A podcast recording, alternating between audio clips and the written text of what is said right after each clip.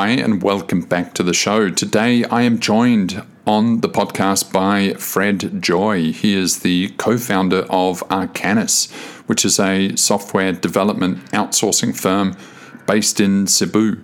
I've had Fred on the podcast uh, at least once, maybe a number of times now, so it's good to go back and listen to those earlier episodes.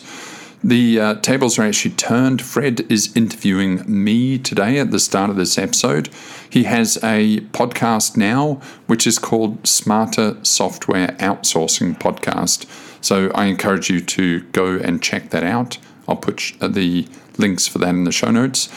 Uh, and he started asking me a few questions, and then I uh, actually managed to ask him a few questions as well, things that I was really eager to find out about about the uh, developers at the moment. They're really in high demand. So we uh, spoke about how to find and source good development talent. So hope you enjoy. And as always, if you're in any of the show notes, go to outsourceaccelerator.com slash podcast. This podcast is brought to you by Outsource Accelerator. We are the world's leading outsourcing marketplace and advisory – we help big and small businesses with their outsourcing needs, and we can help you too. We cover everything from offshore business and staffing strategy, optimal outsourcing structures, implementations, and fully managed services. If you are already outsourcing, about to start, or are somewhere in between, then we can ensure that you get the best from outsourcing. That's the best prices best terms, and of course, the best results from your offshore operations. The Outsource Accelerator Marketplace now covers over 3,000 outsourcing firms, representing a global workforce of over 5 million people. We also host this leading outsourcing podcast, publish Inside Outsourcing, and have over 15,000 pages of content on the site. Because we span the entire market, we can ensure that you get the best deal possible. Get in touch today. Visit us at outsourceaccelerator.com slash quote. Also, if you find this podcast interesting or valuable, please share it. We have now produced hundreds of episodes featuring the outsourcing world's most prominent luminaries. Please show your support by sharing this podcast today. So, welcome to yet another episode of Smarter Software Outsourcing. And today I have the pleasure of welcoming Derek Gallimore, who's the founder of Outsource Accelerator, the world's leading independent source of information and advisory for staff outsourcing to the Philippines. So, Derek, welcome to the show. Fred, thank you so much. And so, since it's always better to hear from our guests about their background, uh, maybe Derek, you, would like to to introduce yourself in a minute. Yeah, absolutely, absolutely. So I run Outsource Accelerator, as, as you've just heard. We are uh, a, a, marketplace or a little bit like a TripAdvisor for the global outsourcing industry. And really, what I'm selling is uh, global employment. Yeah. Mm-hmm. Cool.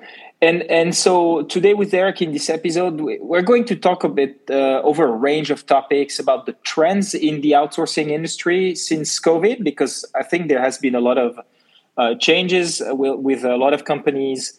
I think embracing the uh, work from home setup and by by extension uh, remote work.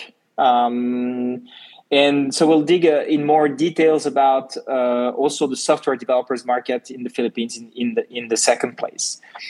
So maybe you could tell me a bit how COVID has initially impacted um, the outsourcing industry because you have this vision of as, as a marketplace to to see kind of I guess what's happening um, overall, right? Because a lot of people are coming through you, and and you see a lot of inquiries, um, and and so how did it change the the industry in at first, and then also over the last two years, how did it change how Outsource Accelerator is is um, is running business and and how you've navigated through through these changes.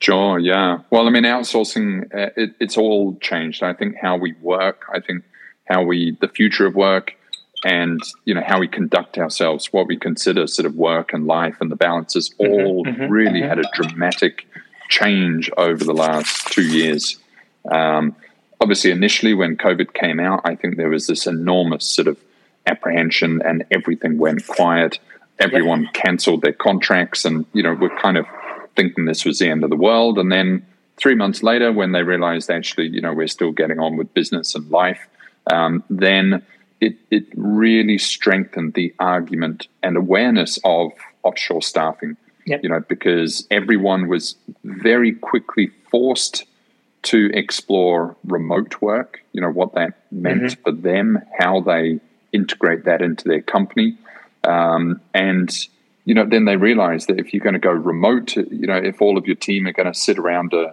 in New York, then why can't you explore that's global right. remote workforce. You know, it, mm-hmm, it sort mm-hmm. of um, it, it just opened up this huge opportunity. So yeah. So did you initially see like a huge dip uh, in the initial first three months, where, as you said, everybody thought it would be the end of the world, and then uh, cancellations of contracts, and then did you immediately see like a rebound? Um, uh, in in demand because companies just really quickly realized that I mean, things were going to continue and, and they had a bit more visibility maybe for their own market because some markets were, I mean, affected really differently? Or did it take time for you to, I mean, for, for companies to kind of start maybe reallocating budgets or what was the, what's, what's the feeling you got from, from, from that? Yeah, out, look, outsourcing is a microcosm of, of the economy. It actually mm-hmm. represents every kind of role and sector in the economy. So, you know, if you were a travel agent or a cruise liner, um, then a lot of those accounts were shut down and they weren't coming back for the 2 mm-hmm. years. Whereas if you were in e-commerce or you know online fitness, then they saw a, an absolute boom.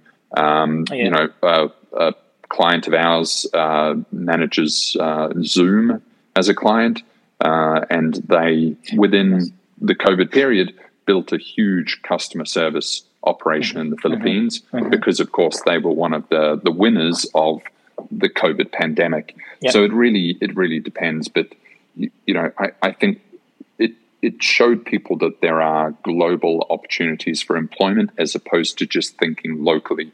Um, yep. So I saw a lot of transfer, or just a lot of people sort of you know, and also what you effectively had was a recession, uh, or at least financial. Um, times for many companies, and sourcing domestic option in those times.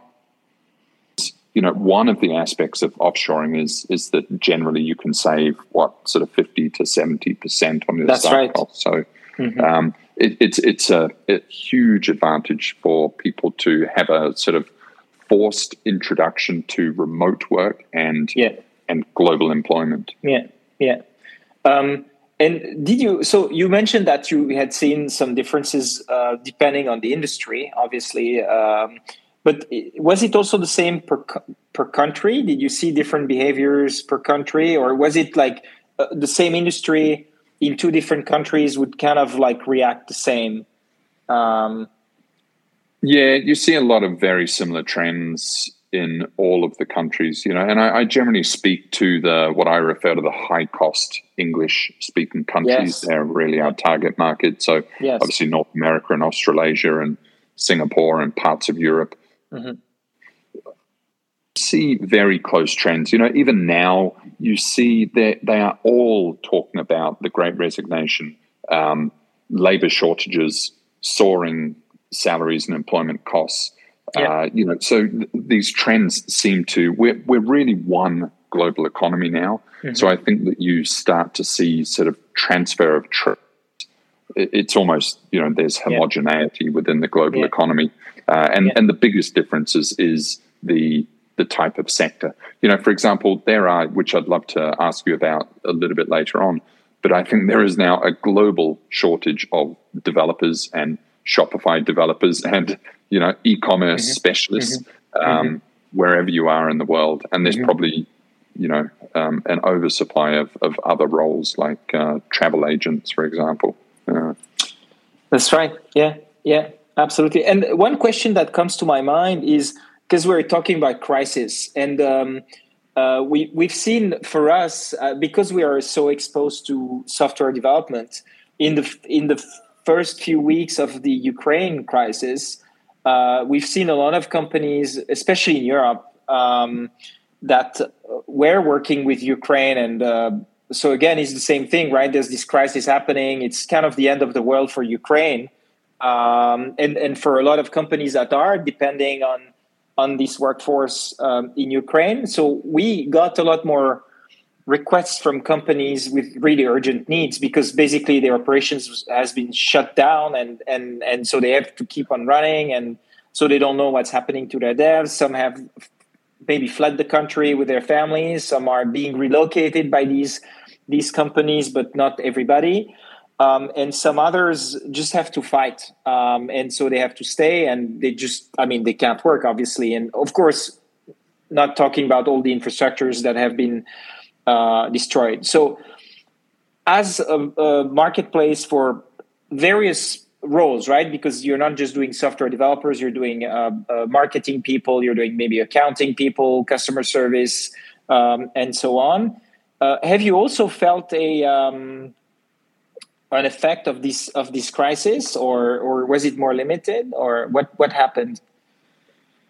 Yeah, we um, honestly we we haven't really seen a big move in the needle of uh, developers, for example. Um, mm-hmm.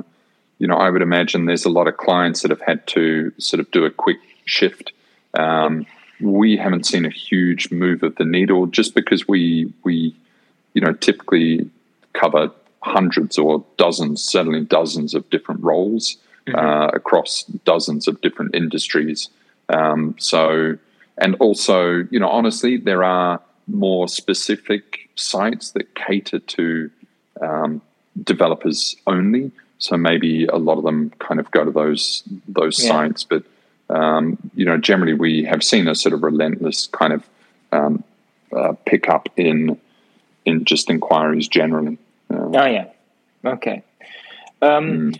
And one thing that um, I wanted to to to to know as well is you as a business uh, uh, accelerator uh, because there has been such a big shift in the behavior of of people with with covid right let's go back to covid um, um, how did your business change throughout um, this crisis what did you have you operated differently and have you changed the way you maybe market things or you you you service clients uh, look you know, we we we have been. It sounds bad to say, but one of the beneficiaries of this yeah, of uh, crisis. Um, we are enjoying an uptick in terms of the awareness of outsourcing.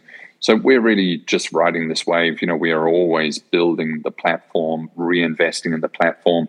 Um, what I what I the big thing about this industry, which is global employment, is it's there's an education piece. People yeah. need to be made aware that this is out there. People need to be educated about how it works, and then they need to be um, made comfortable with the concept. Um, and so that stays fairly. It, it, doesn't change that much until the market is mature. You know, and I think within about twenty years, everyone will understand exactly what global employment is, and yeah. then it's just a case of choosing who they want to partner with. Whereas at the moment, there's more of a sort of you know awareness building and education. But I think more people are coming for that education. You know, more people are like, I've heard of this. I've never prioritized it, but because of mm. the crisis, because of remote work, because of the mm. great resignation, and because of technology advancing, mm-hmm. now I feel mm-hmm. it is mm-hmm. the right time for our business to learn more about this. So, you know, mm-hmm. that's where we can mm-hmm. hopefully support that uh, inquiry or transition.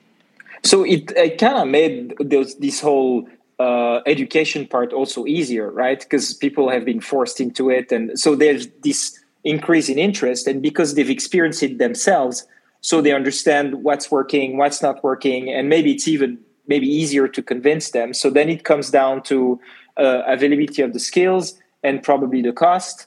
And uh, so did it maybe shorten your uh, your uh, the, the time to to to to sign a deal? Uh, like has it increased the velocity of, of, of that?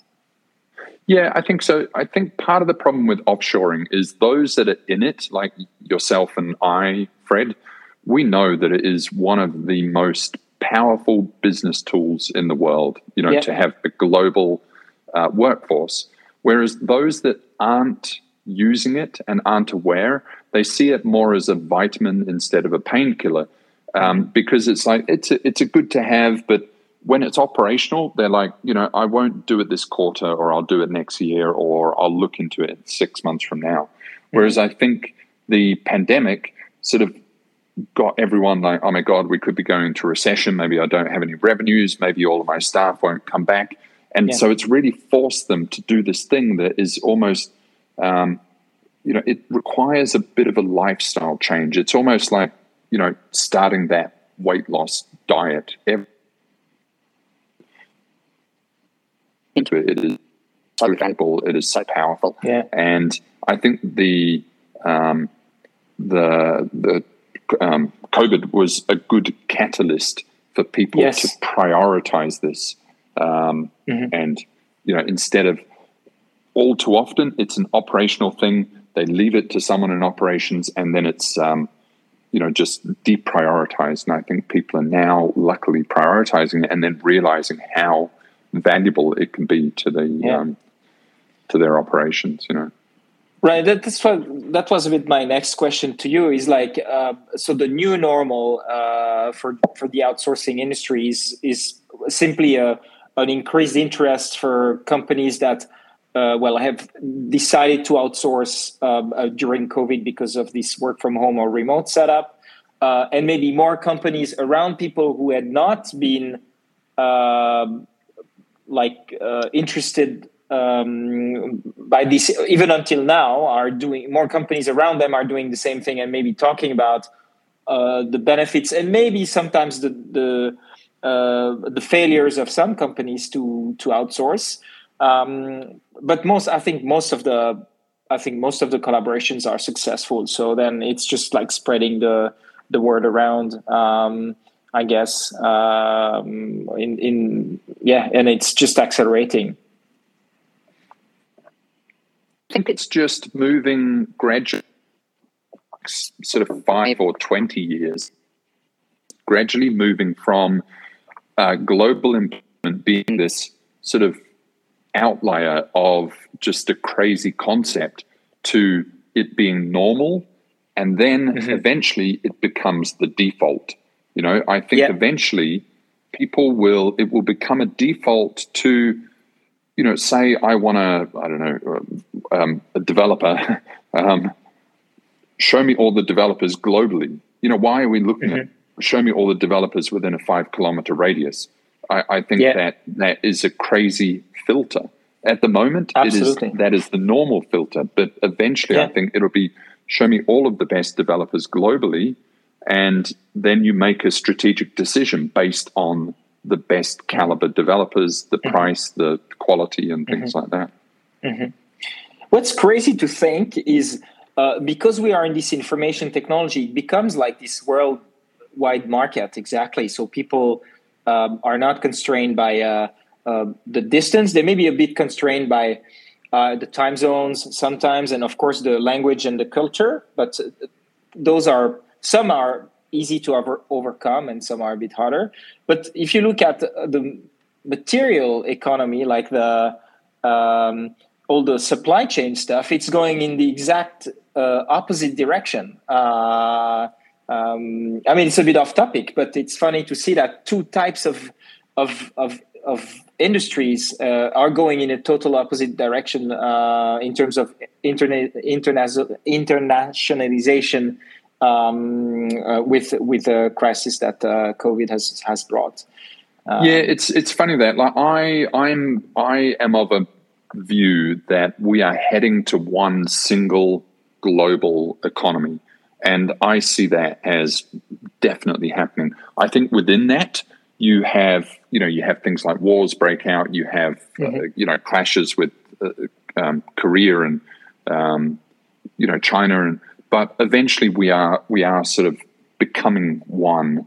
And yep. I think there are there are trends of you know there's going to be skirmishes and fights and uh, just like Bitcoin price going up, it, it, goes down, but eventually then it goes back up. And mm-hmm. um, I think that it is inevitable. You know, like we there's a knee jerk reaction saying that oh my god, like America needs to be completely self sustainable on yeah. energy and production and all of its staffing and stuff like that. But it it is not really a reality, and um, you just need sort of backup systems uh, as opposed to sort of being completely isolated uh, from any global yeah, economy. You know, yeah, um, yeah, but yeah, it's fascinating the way it's going to go. Yeah. yeah, yeah. And so, um, do you have any advice for companies that would be, you know, like uh, looking at at outsourcing uh, right now, uh, navigating through these changes and the all the questions they might have about uh,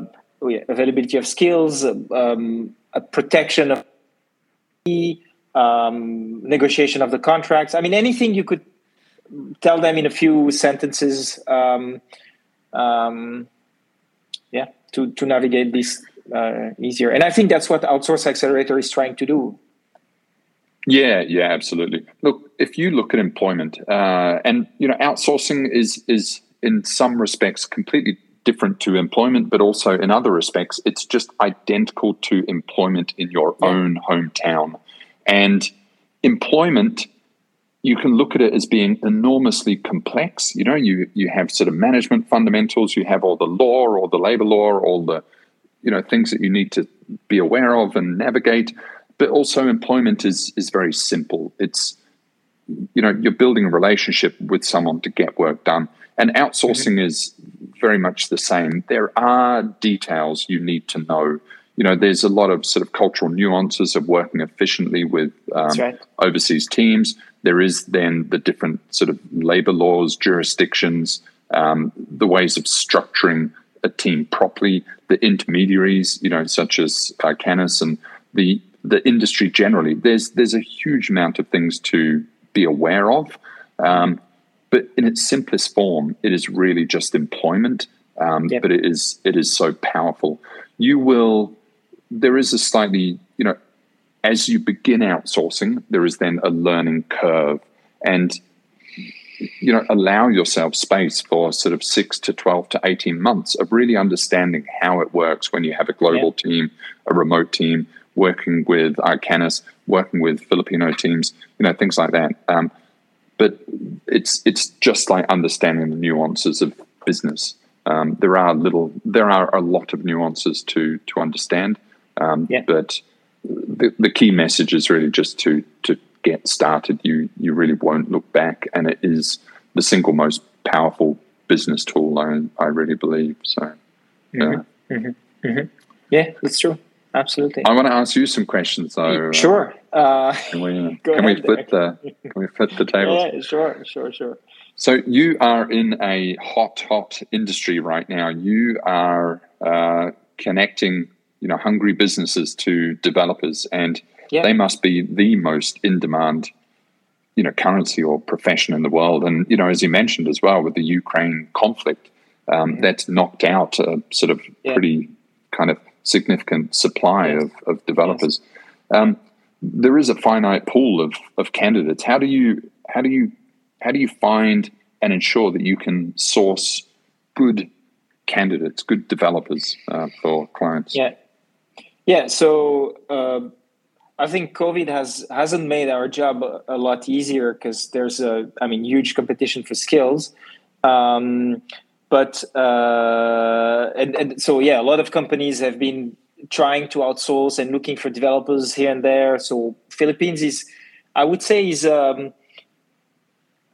uh, is still a, a, bit of a niche market. I think when it comes to um, to outsourcing, which is a good thing for us because, of course, there is a competition um, also in the Philippines, but uh, probably less than in India or in, in some other more mature um, uh, countries. So it leaves us room to find really good developers. And the, the way we we make sure that we we find good developers, the one main thing is uh, that we have a lot. I mean, now we have like a, what 250 employees, I think, at Arcanys. So our main source of of of uh, candidates comes from our employees. Um, so of course we incentivize them to to to to send us uh, uh, resumes or talk to their friends. Um, but it's also for us very important that if someone is happy at Arcanys, then they're going to recommend their friends. And there's a bit of this trust that is built because you wouldn't bring someone in that you know is not good, right? So it kind of makes our job a bit easier to to uh, I guess foster a good a really good workplace that in turn would would uh, get people to to refer their friends to us and that's the first step i think is to have trusted people that that that at least send send us their resume the second part is that we've built a team of uh, senior architects uh, from europe that are the ones that set the standards of the people we want to let through the door. Um, and so we, we've I mean, we've had to learn the, the hard way on, on how to improve this, and now we could say that we're very happy with the, I mean, the, the, the quality of the people that we that we accept in the company, which in turn, um, I think, well, first delights our clients because they trust us when we bring someone, I mean, to to their team, and and they're like, okay, they know what they're doing, um, and um, and also has brought I think the reputation of Arcanys as a tough company to join, um, which makes it is tough to join. But once you're in there, uh, you can work on interesting projects. So it's kind of like this virtuous circle because good developers allow us to place them on good and interesting projects of the latest technologies, and then so they like their job, and then in turn they would talk to their friends, um, and then so the reputation of Arcanys being tough to get in, but really nice to to work at has been something that we've slowly built over the, the years. And um, and of course the last thing is to keep them being trained. So we incentivize people to keep on on getting trained uh, over time which makes them keep on improving uh, even beyond what the, their their clients really would like them to um, to do. Um, got it. Yeah. Got it. And I have uh, a lot of, you know, I have a lot of conversations with a lot of uh, clients or people interested in outsourcing, and something that is is, you know, there's a bit of ambiguity is the kind of co-parenting. Who manages the quality of the mm. output of the staff? And I think mm-hmm. that that is most relevant in roles such as developers, where, yeah. you know, often um, the the people overseeing those developers are non-technical, so it's very difficult to to sort of do a quality control. Yeah. How does it work at Arcanys in terms of quality control of the output of the of the team?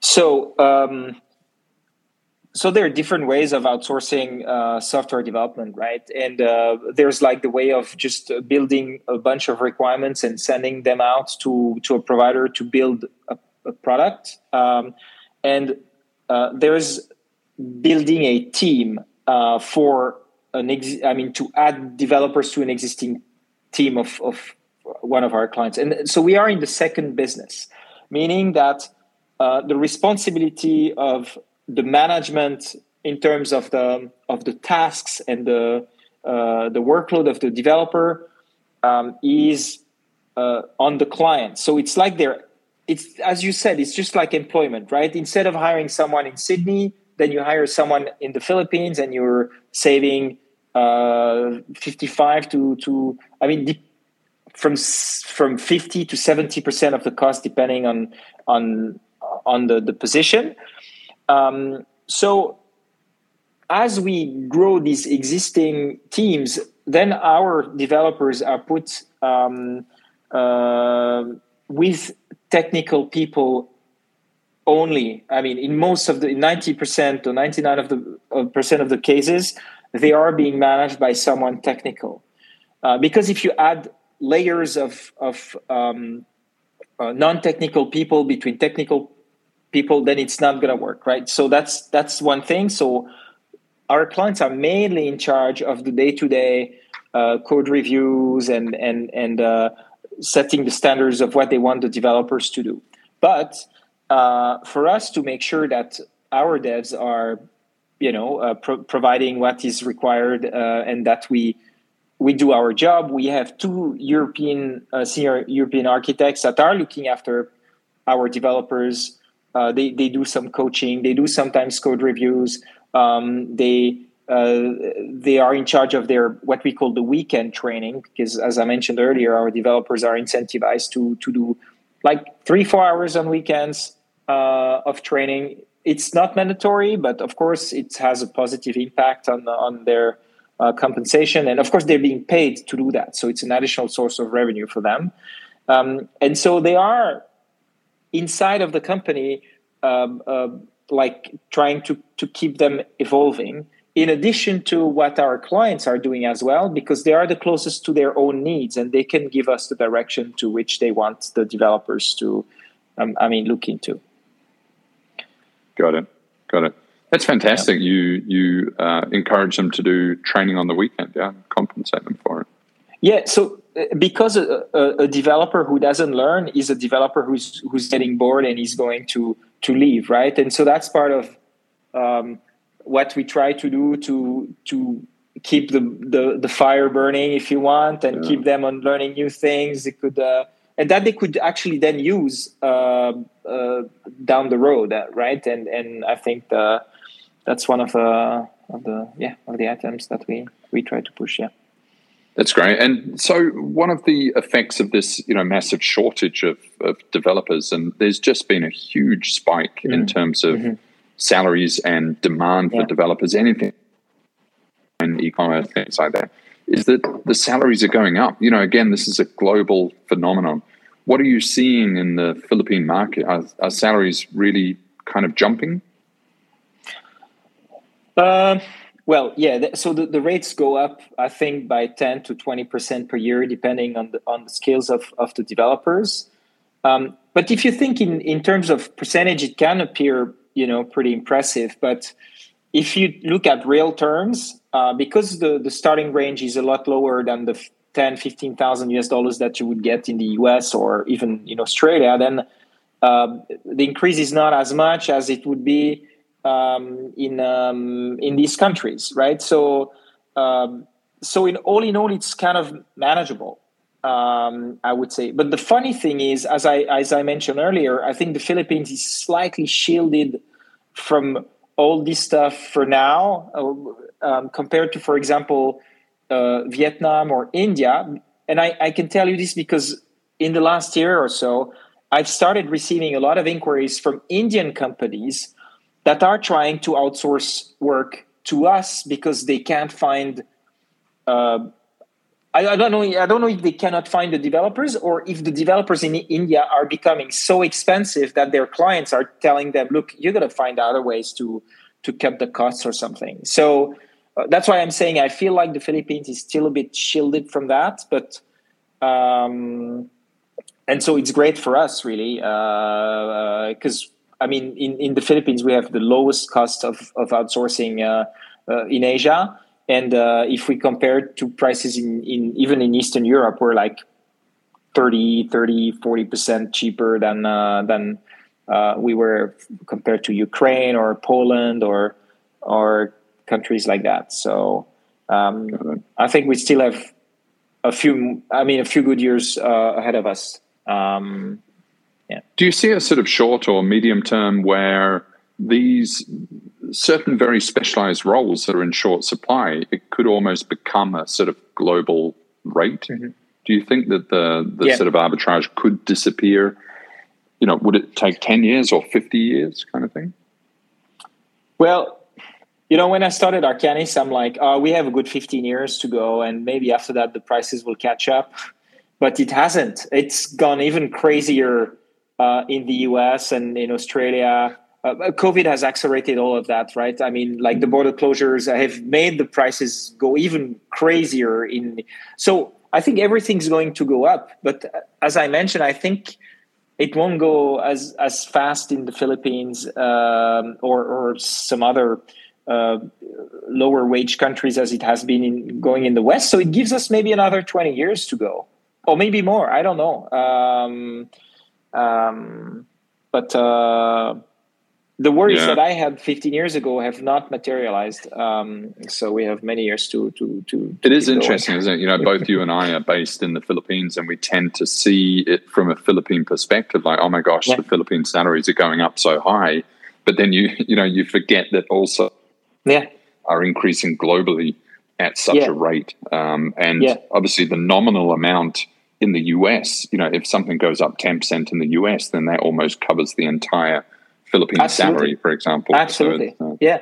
So that's why if you put things uh, in nominal terms, then uh, I mean, and then we'll see what happens also with inflation, right? Because again, the same thing is like uh, it's a percentage basis, and uh, if it's seven percent in the U.S. and seven percent in, uh, in in the Philippines, something that costs hundred dollars in the U.S. is going to cost one hundred seven and then in the Philippines is is is is going to cost uh, just close short to to eleven dollars uh, if the prices are. Uh, it's not a matter. I mean, tenfold, mm. but uh, you see the so. Um, yeah, um, we don't see this as a major um, major risk at the moment. Um, yeah. Uh, yeah. And there's a huge, you know, there is a huge supply of people in the Philippines, isn't it? You know, it's a very young population. Yeah. yeah. Much yeah. younger than a lot of the developed countries. And so yeah. all of this population is coming through the sort of education cycle. And mm-hmm. now there's so much education available online, especially for those that are inclined to be developers. Uh, so it's a huge potential pool. But we, yes, but we've seen that it has pushed us to start training more, uh, more like I would say junior to mid level developers um, and and and train more people because some of the skills that uh, people are looking for in these I would say in Australia uh, more advanced economies don't always match with the with the supply. So then we have to do a bit of retraining. But if you get a good developer in three months they know how to handle a new uh, framework or a new language uh, fairly easily. But it's just a bit more of an investment on our side but it's absolutely worth it. Um, because our clients don't find them in their own market. So we gotta we gotta create some of them uh, here. Got it. And I have one last question then, Fred. So sure. you know, I, I see I'm I'm relatively a layman in terms of uh, technical work, but I see a lot of technical work as project work. You know, the, the two yeah. almost seem synonymous. People yeah. want the project to build an app or build a mm-hmm. site or mm-hmm. or you know mm-hmm. build this integration. A lot of that is mm-hmm. project versus mm-hmm. long-term ongoing development work mm-hmm. that is you know ongoing and the difference there is you know one is maybe like an agency that does a project versus yes. a, a, department of people that are working yeah. full time yeah yeah to interact i suppose you know uh, yeah how, where's where's the differences there yeah so well, it's I think it's two different things, and it's two different kinds of businesses that are working on on on each uh, type of of project. So you have like as you mentioned, you have these short um, uh, projects where someone wants just to build an app or uh, do a website or something like that. And so these projects are really well defined, um, and they are I think pretty high risk if they're not well defined. So it takes a lot of preparation work to to get them done and uh, requires I think a lot of different skills. Um, if you because if you make it in a project, you need a designer, you need a, um, uh, maybe someone who's doing the the branding part, and and so it, it it involves a lot of different skills. And for this, you have like web agencies that are great at that because they're really specialized in in building these products. On the other side, um, you have bigger projects where companies are actually building the technology they are running on. Uh, meaning like it's more like B2B platforms. It could be financial, it could be healthcare, it could be uh, whatnot. I mean, whatever industry it is, but it's like the, the, the, the software as a service that is the backbone of the company. And in these cases, it requires a lot of um, uh, understanding of the product, uh, maybe some industry knowledge that that is built over time by the developers, but that is is transferred from from the the business side of, of the business.